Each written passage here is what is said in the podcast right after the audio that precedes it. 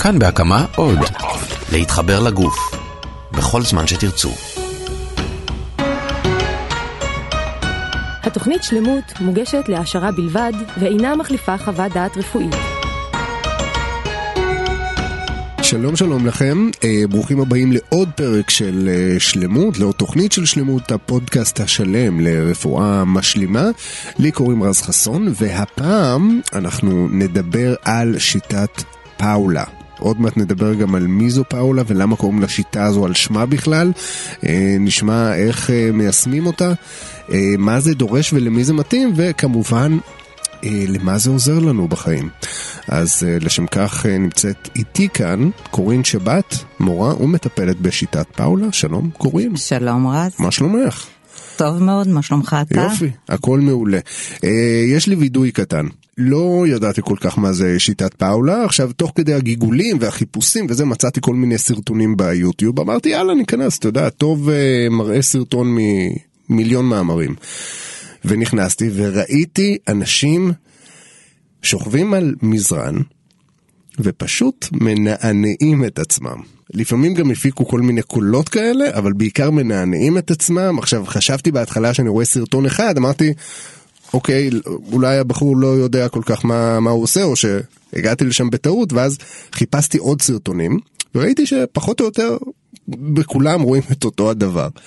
אז איך זה עובד, שיטת פאולה? קודם כל ראיתי סרטונים נכונים, נכון? לא גלשתי לאתרים משונים. אה, אני מתארת לעצמי, זאת אומרת אני לא ממש בטוחה, אבל אני מתארת לעצמי. אבל זה נשמע דומה. אה, כן, למרות שאם אתה נכנס לקבוצת תרגול ורואה חמישה עד עשרה אנשים מתרגלים, יש סיכוי גדול שכל אחד יראה אחרת לגמרי. זאת שיטה שקשה מאוד לצלם אותה. כן, אוקיי. אה, אז בוא נדבר על איך היא, איך היא עובדת בכלל, על מה היא עובדת. ביסוד השיטה טמון מה שאנחנו קוראים אה, סוד השרירים הטבעתיים. מי אלה השרירים הטבעתיים? אלה אותם שרירים עגולים שנמצאים בפתחי הגוף, שקולטים המון אינפורמציה מן החוץ ופולטים המון אינפורמציה מן הגוף. השרירים הטבעתיים האלה אלה שרירים שבגוף אה, תקין שעובד כמו שצריך פועלים כמערכת אחת. יש אה, הפעלה סימולטנית, הפעלה של שריר אחד גורר אחריו את כל השרירים הטבעתיים האחרים. אה, יש לנו שרירים רצוניים ושרירים בלתי רצוניים, הם קשורים אחד לשני. רצוני ובלתי רצוני, כלומר היכולת שלנו להפעיל אותם באופן מודע. נכון? יש כן, כאלה יש שאנחנו כאלה מחליטים. שאנחנו מחליטים. אני עכשיו מכופף את היד, זה רצוני זה לגמרי. רצוני, אתה מקבץ את העיניים או את הפה או את סוגר שלפוחית השתן, זה רצוני. אבל הלב למשל הוא לא רצוני, אני לא יכול לא להחליט רצוני, לעצור נכון, לעצמי את ה... נכון, נכון. ואולי טוב שכך. נכון, נכון. יש, ישנם, ישנו קשר הדוק בין הרצונים לבלתי רצונים, וקשר הדוק בין כל המערכת הזאת שהשרירים הטבעתיים, השרירים העגולים האלה, לשאר חלקי הגוף. ומה זה השרירים הטבעתיים? כמה כאלה יש לנו בגוף? תני דוגמאות לכמה כאלה. ראשית, כל הפתחים של הגוף הם שרירים רצוניים, יש לנו גם סוגרים ב- בלוע, ב- בוושת, אה, סוגר שנמצא מעל השרפת. אלה הם סוגרים שהתפקיד שלהם זה לסגור בזמן הנכון ולשחרר בזמן הנכון. והם הלא רצוניים. הפנימיים אינם רצוניים, כן. החיצוניים הם הרצוניים. חיצוניים זה כמו שפתיים למשל, נכון? הפה שפתיים, שלנו, נחיריים, עיניים, סוגר שלפוחית השתן, שוג- סוגר פי הטבעת. שהם לגמרי. נ- רצוי שהם ניתנים יהיו... ל- לשליטה. רצוי מאוד. זהו, כשהם לא, זה כבר אנחנו לא נעים, נכון? וכשהם לא, אז אנחנו נכנסים בשיטת פאולה בעצם לעבודה. אז בעצם שיטת פאולה עוזרת לי מה? בעזרת השרירים הטבעתיים. השיטה עוזרת למגוון רחב מאוד של בעיות אה, של אה, חוסר שליטה במערכות שונות. או חוסר שליטה או ליקויים כגון אה, אה, דליפות שתן, צניחות של הרחם, דליפות צואה, זאת אומרת כל נושא החולשה של האזורים האלה, ומצד שני גם החזקת יתר. למשל מצבים שאצל נשים של אה, קיבוץ יתר באזור של הנרתיק, שזה וגיניסמוס, שזה קיבוץ יתר בזמן קיום יחסי מין, או encopresis, שזה החזקת יתר של הסוגר האחורי, של ה sphincter האחורי, שלא מאפשרת לה, להפרשות, לצואה לצאת בזמן מה המתאים. זה sphincter בעצם? sphincter זה, סוג, זה מונח אנטומי למילה הרבה יותר פשוטה בעברית סוגר, סוגר. שתפקידו לסגור. לסגור ולשחרר רצוי בזמן המתאים. מתי שצריך, מתי כל דבר ש... שצריך. אז בעצם, מעבר לזה ש... שהשיטה הזאת עוזרת לי, הרי, הרי כל שריר, גם אם אני הולך לחדר כושר, כן, אם היד שלי אה, חלשה, אני לא יכול להרים איתה יותר מדי מסעות, כדי לאמן את השריר הזה.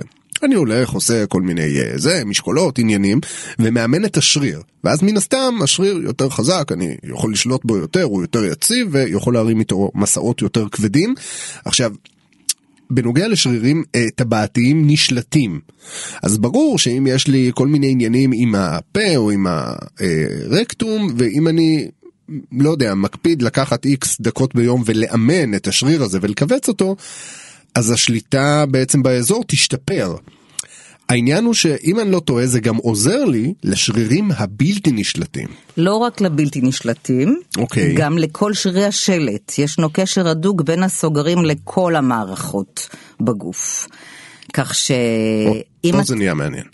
כך שהפעלת השרירים הטבעתיים עוזרת בעצם למערכת הנשימה, ליציבה, ליציבה יותר נכונה, להליכה יותר נכונה, למערכת העיכול, לכל, אפשר להגיד בערך שכל מערכת מושפעת ומשפיעה על השרירים הטבעתיים. זאת אומרת, השרירים הטבעתיים, כמו שאנחנו רואים אותם, שנראים לנו פשוט עוד שרירים שיש לנו שליטה עליהם, אם אנחנו בכלל שמים לב שהם קיימים, אנחנו לא קיימים, לב, אנחנו לא, כן. עד שאין בעיה אנחנו בכלל לא מודעים להם. נכון, אף אחד לא הולך לחדר כושר לאמן את שרירי הפה לא, או לא, הנחיריים, לא, לא, זה לא משקיעים בזה יותר מדי זמן, אבל אפשר בעצם אה, באימון, אה, על פי שיטת פאולה, בטיפול בשרירים האלה בעצם לטפל במגוון אה, רחב בעיות. מאוד של בעיות, כן. אני למשל הגעתי לשיטה, אה, את החלקים האלה אני תמיד אוהב. איך הגעתם? איך הגעתם לזה? אה, אני הגעתי אחרי שלוש תאונות בברך, וואו. ובגיל מאוד מאוד צעיר, בגיל 23, ו... וואו, אז כמה שנים את מטפלת כבר? הרבה שנים, אני למעלה, זה באמת מצחיק, זה, זה כאילו נולדתי לזה כמעט בערך. בערך מגיל 24-5 אני מטפלת, תעשה חשבון, לא אגיד לך בדיוק, אבל למעלה מ-30 שנה. אז זה המון המון זמן, ואני באמת הגעתי אה, עם, אפשר להגיד, עם תור לניתוח בברך, אוקיי. בגיל מאוד מאוד צעיר, כשהייתי נורא נורא אה, ספורטיבית ו- ו- ואקטיבית, וזה לא היה נראה לי בא בחשבון לעשות את הניתוח הזה. וכך הגעתי לשיטה, ואחרי מספר חודשים, אני לא אשכח את זה שנכנסתי לרופא, והוא ראה את הצילום שלי, והוא אמר לי לקרוא למטופלת הבאה שלו. הוא לא האמין שאני הולכת כמו שאת, את, בלי שום קשר לאיך שהצילום שלי נראה מספר חודשים קודם. וזה פשוט, פשוט הציל אותך. תוך כמה זמן אה, טיפלת בזה? אה, מספר חודשים, זה לקח זמן. זאת אומרת, טיפלת, אה, מספר חודשים תרגלת את תרגלתי השיטה, את השיטה, הגעת- כי הייתי צריכה, כן, כמובן, אה, למצוא, לא רק אה, לטפל בברך עצמה, אלא לשנות הרגלים שעזרו לפציעה הזאת להגיע למצב שהיא הגיעה. וגם לא להשתפר. לא הדרך. להשתפר, נכון. אז נכון. בעצם לגוף שלנו יש יכולת אה, לטפל בעצמו, לרפא את עצמו, אבל אם אנחנו עוזרים לו. נכון. ולא... אנחנו צריכים לעזור לו וגם להאמין ביכולת הזאת. אז זהו, אמונה זה גם חלק מאוד משמעותי זה בתהליך הזה. משמעותי כי זה התהליך, ש- זה מה שיביא אותך לטיפול מהסוג הזה. כן. כן, זה לא, זה טיפול, ש- זה טיפול שהתלמיד בשיטה או מטופל בשיטה הוא מאוד אקטיבי. המטפל לא מטפל בו, לא נוגע בו, למעט מקרים שיש שיתוק או שזה ילדים קטנים או, או תינוקות. העבודה נעשית אה, מתוך הקשבה, אה, מתוך שחרור, מתוך אה, אפשור, מתוך תגובתיות, וזה מצריך אה, דיסציפלינה, משמעת של תרגול בבית. אז זהו, עוד מעט ניגש באמת לאיך איך עובר בכלל טיפול כזה, אבל אני רוצה קודם שנתעכב דקה על בכלל איך השיטה הזאת פותחה, כי גם סביב העניין הזה יש סיפור מעניין. נכון. היא פותחה על ידי אה, פאולה גרבורג, אישה שנולדה בגרמניה בתחילת המאה ה-20, עלתה לארץ בסוף מלחמת העולם השנייה. בגרמניה למדה זמרה קלאסית ובלט קלאסי, ו... אה, הייתה נורא נורא בעצם מחוברת לגוף וכבר בתור רקדנית וזמרת הרגישה שאם היא מפעילה בצורה כזאת את השרירים האלה, הטבעתיים שהיא בעצמה לא כל כך הייתה מודעת להם, אבל היא הרגישה שזה מפיק את הכל בצורה אחרת והיציבה שלה משתפרת. והיא נכנסה ככה לאט לאט לתוך המודעות העצמית הזאת של להרגיש איך הגוף שלה, לא ההוראות החיצוניות של המורים, אלא איך. איך הגוף שלה משתלב עם כל התחום הזה של הפקת קול ותנועה. בערך בגיל 35 היא חלתה במחלה ניוונית. והצפי שהרופאים נתנו לה זה שתוך מספר שנים היא תהיה מרותקת לכיסא גלגלים. מתוך התחושתיות המאוד מפותחת שלה והאינטואיציה גבוהה, היא חזרה לתרגל את התרגילים האלה שבמקור זכרה ו... ופיתחה דרך הבלט הקלאסי, ולאט לאט לאט אה, אה, חזרה בעצם לתפקד ממש כרגיל. והרופא שטיפל בה בעקבות זה, שהיה המום מן השיפור הזה, התחיל לשלוח אליה בהשגחתו מטופלים שלו, אורתופד נורא נורא מוכר שהיה בזמנו בתל אביב, וככה לאט לאט היא התחילה לטפל באנשים ולפתח את השיטה. זה לקח כמה עשרות שנים עד שהיא החליטה שהיא יכולה להעביר את השיטה הלאה ו... ולהקים דור מאוד מאוד גדול וככה של אה, מורים שמטפלים עד היום.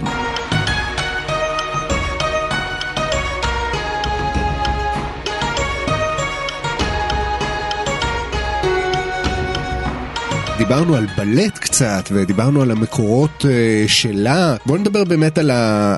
על התהליך הטיפולי עצמו. אני מגיע אלייך נניח, קבעתי תור פרטי או דרך קופת חולים או לא משנה.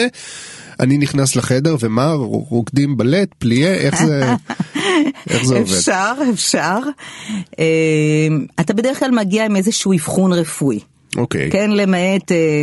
מקרים של אנשים שמעוניינים אה, להשתמש בשיטה לאיכות חיים, אה, באמת שחקנים, זמרים, נגנים, אבל כשיש בעיה רפואית קונקרטית, אתה כן. בדרך כלל מגיע עם אבחון רפואי כלשהו.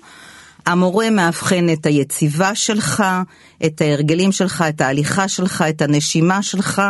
ומתחיל בתהליך אה, של תרגול שהוא מאוד מאוד אישי, הוא מבוסס על היכולות שלך, על הכוחות שלך, על התגובתיות שלך. התרגילים הם, הם, הם, הם תרגילים מאוד פשוטים לעשייה, שהמטרה שלהם זה לעודד תגובתיות ותגובות שרשרת בכל החלקים של הגוף. כן. מתוך התגובות שרשרת האלה בעצם נבנה לאט לאט טיפול שהוא מאוד מאוד מתאים לך, והוא בעצם כולל את כל החלקים של הגוף. אוקיי. כשבבסיס נמצא כמובן נמצאים המון המון תרגילים של שרירים טבעתיים, אבל לא רק. אז בואי בוא ניקח אולי את השיעור הראשון לדוגמה, שאני מניח שהוא יחזור על עצמו ברוב הפעמים, כן? אולי כחלק מסוג של היכרות בין המטופל למה שהוא הולך אה, לעבור. אמ, מה, מה נדרש ממני? אני נכנס, אני שוכב, אחרי שהבחנת אותי, אחרי שאת יודעת מה... בדרך כלל אתה שוכב, כן. ואני אתחיל בתרגיל אה, של הוצאת אוויר כדי לבחון את הנשימה שלך, כמה הגוף שלך נושם ובאיזה חלקים הוא נושם. האם הנשימה עולה כלפי מעלה, האם היא דוחפת כלפי מטה. ואחרי זה מתחילים תרגילים מאוד פשוטים של קיבוץ שחרור עיניים או הפה. ולאט לאט אני בונה איזשהו אה, בסיס ש... אה, עוזר, עוזר לי להכיר אותך ולהרגיש את התחושתיות שלך, כמה אתה תחושתי, כמה אתה אה, מחובר לגוף, כמה אתה מגיב, כמה אתה נועל את התודעה שלך על עשייה נכונה של תרגיל, שבשיטת פאולה זה לא כל כך רלוונטי. כן. כי התרגיל הוא כמו טיפת צבע בכוס מים, הוא מתערבב כן. עם הגוף ולאט לאט כל הגוף הופך להיות התרגיל עצמו. אז ככה השיעורים הראשונים הם בעיקר לפתח את המודעות ואת התחושתיות ואת התגובתיות. אה, וכל זה על בסיס אבחון של אה, יציבה, נשימה וגם הבעיה שבעקבותיה פנית אליי. ולכן גם בעצם מחויבות של המטופל לתהליך היא מאוד גבוהה, כי נניח אם ניקח אה, הומאופתיה או רפואה סינית, את יודעת, מגיעים אנשים, תקשיב, אשתי שלחה אותי, אני רק רוצה לגמור עם זה, אני לא באמת, לא באמת מאמין בזה, ואז אתה פשוט נותן להם דברים, עושה להם דברים, והם אומרים, וואלה, אתה יודע, אני הגעתי סקפטי, לא האמנתי. פה בשיטת פאולה זה פחות יעבוד. אה, בן אדם שלא מחויב לתהליך ולא יישם בבית. סקפטיות לא מפריעה לי.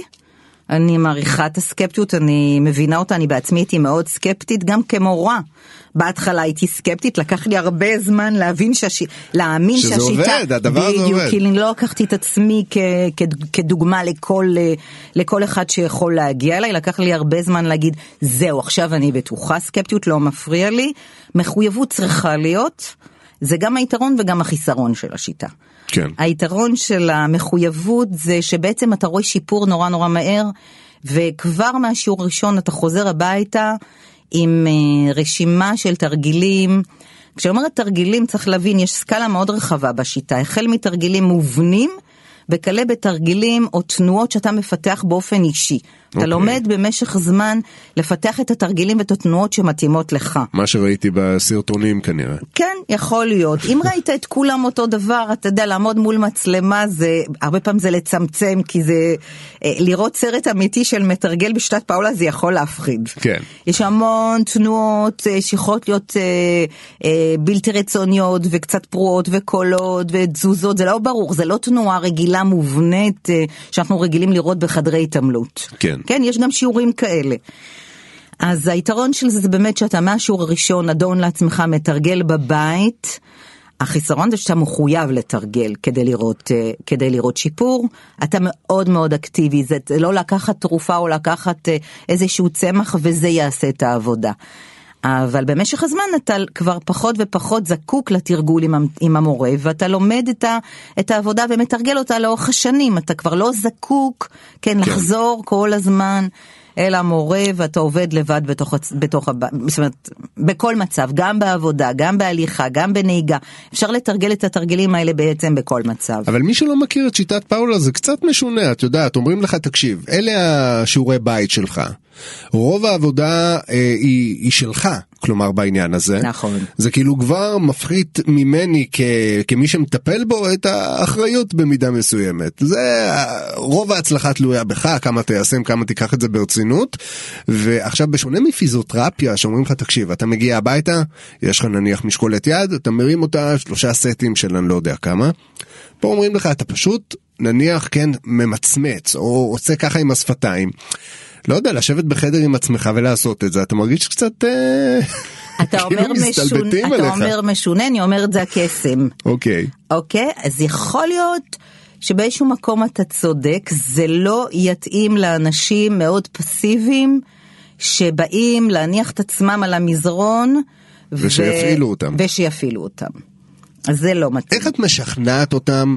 מה, מה השורה שאת נותנת להם ש, שיבינו שהעניין הזה עובד? אנשים שלא מכירים. אני לא משכנעת מילולית, הם מרגישים את זה מהר מאוד תוך כדי השיעור.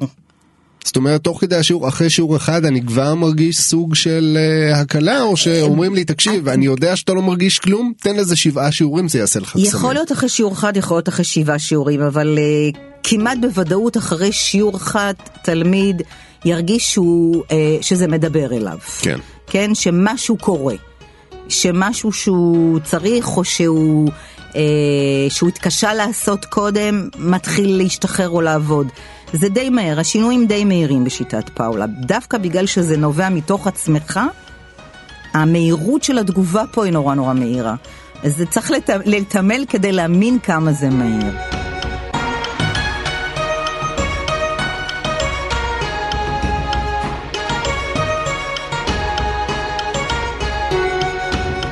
איפה שיטת פאולה יכולה לפגוש כל אחד ואחד מאיתנו ביום יום. בוא נתחיל מ... אה, בוא נשאיר את שיפור איכות החיים בסוף, כי שיפור איכות חיים זה בדרך כלל כשהכל דווקא לא רע, ואני רוצה רק לעשות את זה קצת יותר טוב ממה שזה. בוא נלך על כאבים או כל מיני פתולוגיות שאת קלינית מהניסיון שלך רואה הכי הרבה פעמים בקליניקה, ושיטת פאולה עושה שם קסמים. בואו נדבר על פתולוגיות של אה, אישה שיש לה מה שנקרא stress incontinence. אה, שמה זה אומר? שזה אומר דליפת שתן במאמץ. אוקיי. אה, וחובר לה אפילו סימפטום, זה בדרך כלל חוברים כשיש חולשה בשלפוחית שתן יותר מסימפטום אחד. או לחץ, הריון, נכון? זה גם קורה לא כן. חובר, מעט. חובר לחץ של שלפוחית, מה שנקרא שלפוחית רגיזה. והיא צריכה לקום, היא עובדת, היא בפגישות, יש אנשים סביבה, או שהיא נוסעת עכשיו שעה וחצי ברכבת לאנשהו. או שסתם אין לה כוח ש- לקום. והיא צריכה כל רבע שעה לרוץ לשירותים, כי אחרת הלחץ נורא נורא מכביד, ואם חס וחלילה תעשה אפצ'י או שיעול, זה בורח. אוי. זה, אני מדברת על אה, דוגמה של, אה, באמת, אני לא אגזים אם אני אגיד שאחת לשלוש שנים בערך מגיל, של אחת לשלוש נשים מגיל מסוים, אה, סובלת מסימפטום כזה, ברמה כזאת או אחרת. לא נעים כל הסיפור הזה. לא נעים וקל לטפל בזה. אז זה הקטע של הלא נורא. בדיוק, בדיוק. זה הרבה יותר פשוט, הסימפטום הוא סימפטום אה, מטריד, הוא פוגע מאוד, אין מה לעשות, ב- באיכות חיים שלנו, בעבודה שלנו, זה מכניס המון המון לחץ. נשים כל היום עסוקות בזה, מחפשות שירותים, בונות מסלולים, אני שומעת את זה יום יום. המסלול שלי הוא לפי, אני יודעת באיזה מסעדה ובאיזה זה ובאיזה מקום ובאיזה סיבוב נמצאים השירותים, וככה אני יודעת שאני יכולה להגיע בשקט לעבודה או לכל מקום אחר. זה אחד הדברים שזה פוגש אותנו. אוקיי. הזכרת הריון, זה אחד הדברים שהשיטה אה, מאוד אה, אה, יודעת ל- אה, לגשת אה, לנושא של הריון, ולא רק הריון, לא רק טיפול בנשים בזמן הריון, שסובלות גם מליקויים של רצפת הגן, אבל גם אה, מקשי נשימה ומכאבי גב אה, שקשורות, שקשורים להיריון, ובעיקר הכנה ללידה, איך ללדת במינימום אה, זמן, במינימום נזקים. וחזרה לכושר כמה שיותר מהר, השיטה נותנת מענה מצוין לנושא הזה של הכנה ללידה. מה, כמה זמן לפני לידה אפשר להתחיל ליישם את זה ולהגיע לרגע הלידה בזמן? אה, שלושה חודשים אני מציעה. שלושה חודשים מראש? כן, שלושה חודשים את מכינה לפני. את עצמך כן, טוב. כן, כן. אוקיי, אז דיברנו, דיברנו נשים, בואו נדבר קצת אה, גברים, המין החלש יותר, שכל הזמן חולה החלש- וכואב לו. המין החלש, אה, לא פעם ולא פעמיים לצערי, אגב, מגיעים אליי אנש, גברים עם... אה, אני מדברת על דברים ככה שאתה דיברת דברים של העבודה כן שקשה להם כן, ל- דברים ביום יום. ביום יום שיש להם שהם אחרי ניתוח למשל אה, ניתוח להסרת פרוסטטה מסיבות שונות ומאבדים את הכושר של שליטה של השליטה בשלפוחית שתן. הם מגיעים לפעמים אני מדברת על מנהלים, מנכ"לים, אתה יודע, אנשים שהם היו רגילים, יוצאי צבא שהיו רגילים להיות אה, באלפא של החיים, מגיעים אליי עם חיתולים, זה לא, זה לא מצחיק, וואו. זה מדכא ביותר. שזה משהו שמשנה את החיים, ברמה לגמרי, הזאת. לגמרי, לגמרי, לגמרי. ולמרות שהפתחים, זאת אומרת, הם במובן הזה שונים, אצלנו זה גם יש מה לעשות. ברור, ברור. ו- וכמה כמה אחוזי הצלחה ב- ב- בהערכה גסה אפשר לראות בטיפולים האלה? אפשר לה, להגיע לאחוזי הצלחה מאוד מאוד גבוהים, שוב, אם מתרגלים כמו שצריך, אם כן, מתאמנים לא, אנשים בבית. מסורים יודעים שזה מה שעכשיו יציל אותם. אני, אני, אני אשמע לא טוב אם אני אגיד קרוב ל-100 אחוז, כן? כי זה יישמע לא, אבל- די אה, הזוי, אבל אה, זה תלוי מאוד גם מה, מה באמת אה, בסקאלה של, הבע... של הבעיה, אם מגיעים אליך, אם מגיעים אליי עם אה, level 4, כן, דרגת כן. 4 של קושי, שזה ממש כבר הניתוח בפתח, או חצי הדרך עד הניתוח. זאת אומרת, ככל שסוחבים את זה גם יותר זמן, ככה גם קצת יותר, יותר קשה, קשה, לטפל בזה. אז אנחנו לא נדבר על 100 אחוז, אנחנו נדבר על עשרות אחוזים, שזה גם הרבה. שזה גם לא רע. זה לא רע. מעולה. אז דיברנו ככה, גברים, נשים בגילאים, בוא נגיד נשים בכל גיל כמעט, וגברים כבר בגילאים קצת יותר מתקדמים עם ענייני הפרוסטטה, נכון? לא, אבל גם גברים צעירים, יש לא מעט אה, אצלי בטיפול גברים צעירים שבאים בגלל אה, תאונות דרכים, לאחר, אה, לאחר אה, ניתוחים בגב. כשנפגעים להם אה, הספינקטרים התחתונים. אוקיי. אני מדברת על שליטה לא רק של סוגר קדמי של שתן, אלא גם של יציאות. אוקיי. בוא נדבר נניח על בעיות, סתם דוגמא, אני מנסה לחשוב על הדבר הכי רחוק מה, מהסוגרים, כן? נניח מישהו מגיע עם בעיית כתף, אוקיי? frozen shoulder, נכון? זה כתף קפואה בעברית. נכון. אנשים שלא מסוגלים להרים את היד בעצם מעל גובה הכתף. איך אה, שיטת פאולה יכולה לעזור בעניין הזה? אז זאת שאלה מצוינת, ואני שמחה שאתה שואל אותה, כי בדרך כלל מקשרים את שיטת פאולה רק לנושא רצפת האגן. כן, יש לך זה של שתן, לך- זה שיטת נכון, פאולה, כי- בבקשה. כי, כי זה נורא נכון לקשר את זה ככה, כי באמת, באמת, הרצפת האגן זה ה baby שלנו. כן, כי זה נורא מיידי, זה הכי קרוב. ואנחנו ככה גם בלילה יודעים ב- בעצימת עיניים לטפל. כן. אז זאת שאלה מאוד טובה, זה כמו שאמרת לך שאני הצלחתי לטפל בברך שלי. כן, וכמטופלת צעירה אז בכלל לא ידעתי על הסוגרים, אני Mm. לא שמעתי, אני רק ידעתי זה עוזר והלכתי לבחון את זה כן, מהמקום. מספיק טוב. כן. שמעת שזה עושה, זה בדיוק. יותר ממה שצריך. אז, אז אה, בנושא של פרוזן שולדר או מפרקים או בעיות יציבה, אה, יש שם המון המון תרגילים שקשורים לשרירי השלד, המון תרגילים שעובדים על תנועות סיבוביות ועל שמיניות ומעגלים, ואנחנו עובדים המון על אסימטריה וריכוך ושחרור. ומעבר לזה, השרירים הטבעתיים הם לא פועלים רק בינם לבין עצמם, אלא מייצרים תגובתיות גם בשרירים, גם שרירי השלד וגם המפרקים, בצורה נורא פשוטה. היות ואנחנו מדברים על יצירת תגובות שרשרת, אנחנו רואים תגובות שרשרת בכל הגוף, והטבה גדולה גם בחלקים שהם לא שרירים טבעתיים. זאת אומרת, בחלקים הפגועים שיכולים להיות מפרקים. או- מפרקים. אוקיי, זה מעניין. אנחנו גם מטפלים ביציבה, זה לא יהיה נקודתי. כן, אנחנו נקשור מה, מה החלק, החלקים שהכי משפיעים על הכתף שלך. אם אתה מחזיק את עצמך שפוף, אנחנו צריכים ליישר את הגב. אם שרירי הבטן שלך רפואיים והשקע המותני שלך דוחף את הבטן כלפי מטה, גם הכתפיים באופן אוטומטי יורדות ונשמטות כן. כלפי מטה, יהיה הרבה יותר קשה לטפל בכתף אה, על יציבה כזאת. זאת אומרת, אנחנו... ננסה לשפר את כל היציבה שלך, לחזק שרירים שצריכים כן. להתחזק והם חלשים, להרפות ול, ולשחרר כאלה שהם חזקים או קצרים יתר על המידה.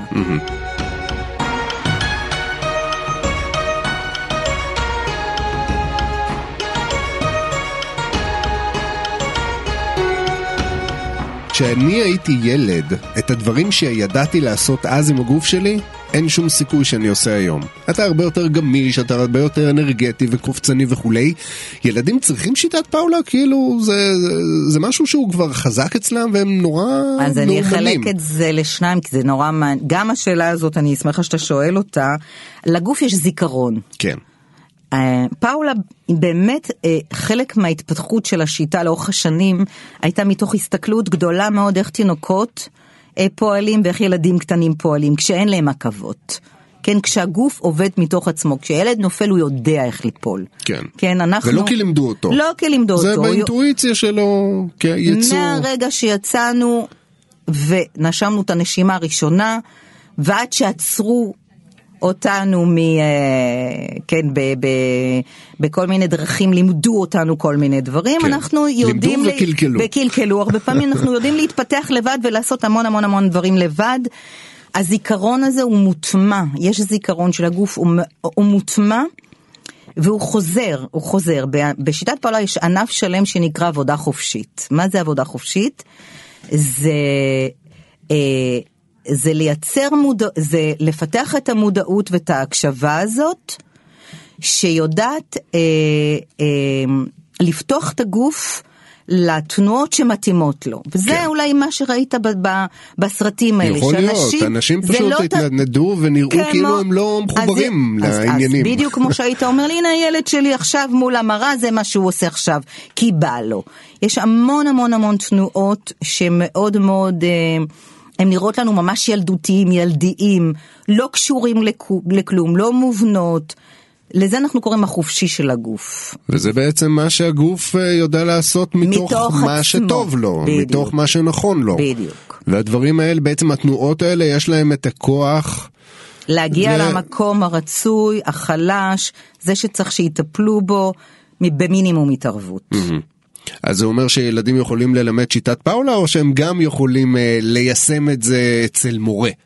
זאת אומרת, תראה, ילד, מביאים ילד, אלייך ילדים מביאים כדי... אליי, ילד בריא לא צריך שיטת פאולה. אין אוקיי. שום סיבה להביא ילד לשיטת פאולה, או אפילו מבוגר בריא, כן. כן, אלא אם כן הוא רוצה... לא, אבל אם ילדים כאילו נולדים עם האינטואיציה הם הזאת, מה הם נולדים צריכים? עם אה, האינטואיציה הזאת, אה, אבל ילד כמו, לצערנו, כמו, כמו מבוגר, אה, כן. יש המון המון ליקויים שילדים סובלים מהם, שמגיעים לשיטת פאולה. כי הוא מ- התקלקל מהר או כי הוא... או אפילו לא התפתח מספיק, לא התפתח כן? מספיק. גם דברים שהתקלקלו וגם דברים ש... שלא שלא התפתחו התפתחו. כמו ש- שצריך. ילד שנולד עם, אה, עם CP, שיש לו קושי מוטורי גדול, עם חוסר ספיקת חמצן בלידה, אה, יכול להגיע לשיטת פאולה וללמוד אה, לסחול יותר נכון, לעמוד יותר נכון, ללכת יותר נכון, לדבר, להפעיל את שרירי, את, את כל השרירים ש, ש, שמתחברים לדיבור יותר נכון.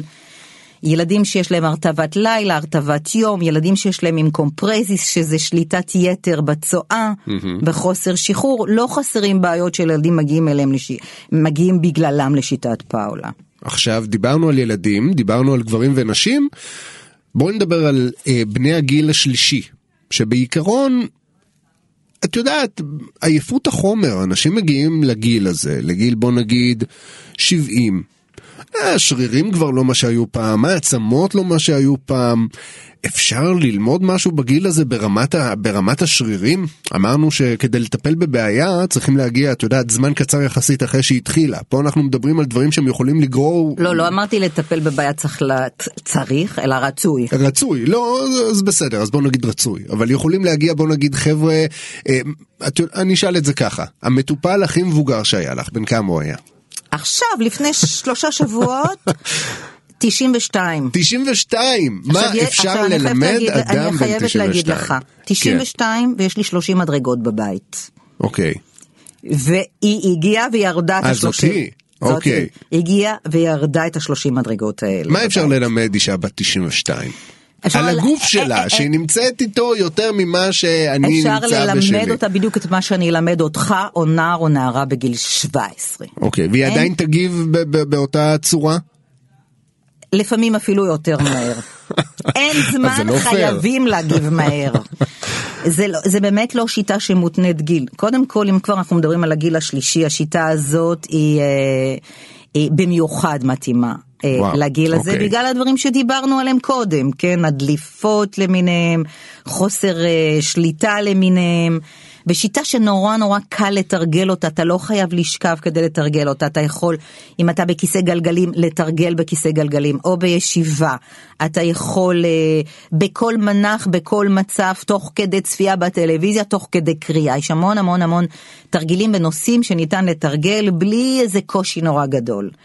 אז לגיל הזה זה מאוד קל, אתה לא יוצא מהבית, כן, אתה זאת אומרת לומד את השיטה, את המספר שיעורים שאתה לוקח אצל המטפ... את המורה שלך וממשיך את זה לבד בבית. אז, אז בשונה בעצם משיטות אחרות שאתה תמיד, בוא נגיד כדי לעשות שיאצו. אתה צריך חייב- מישהו שיעשה בדיוק. לך שיאצו, אתה לא נכון, יכול לשייץ נכון, את עצמך נכון, בבית. נכון.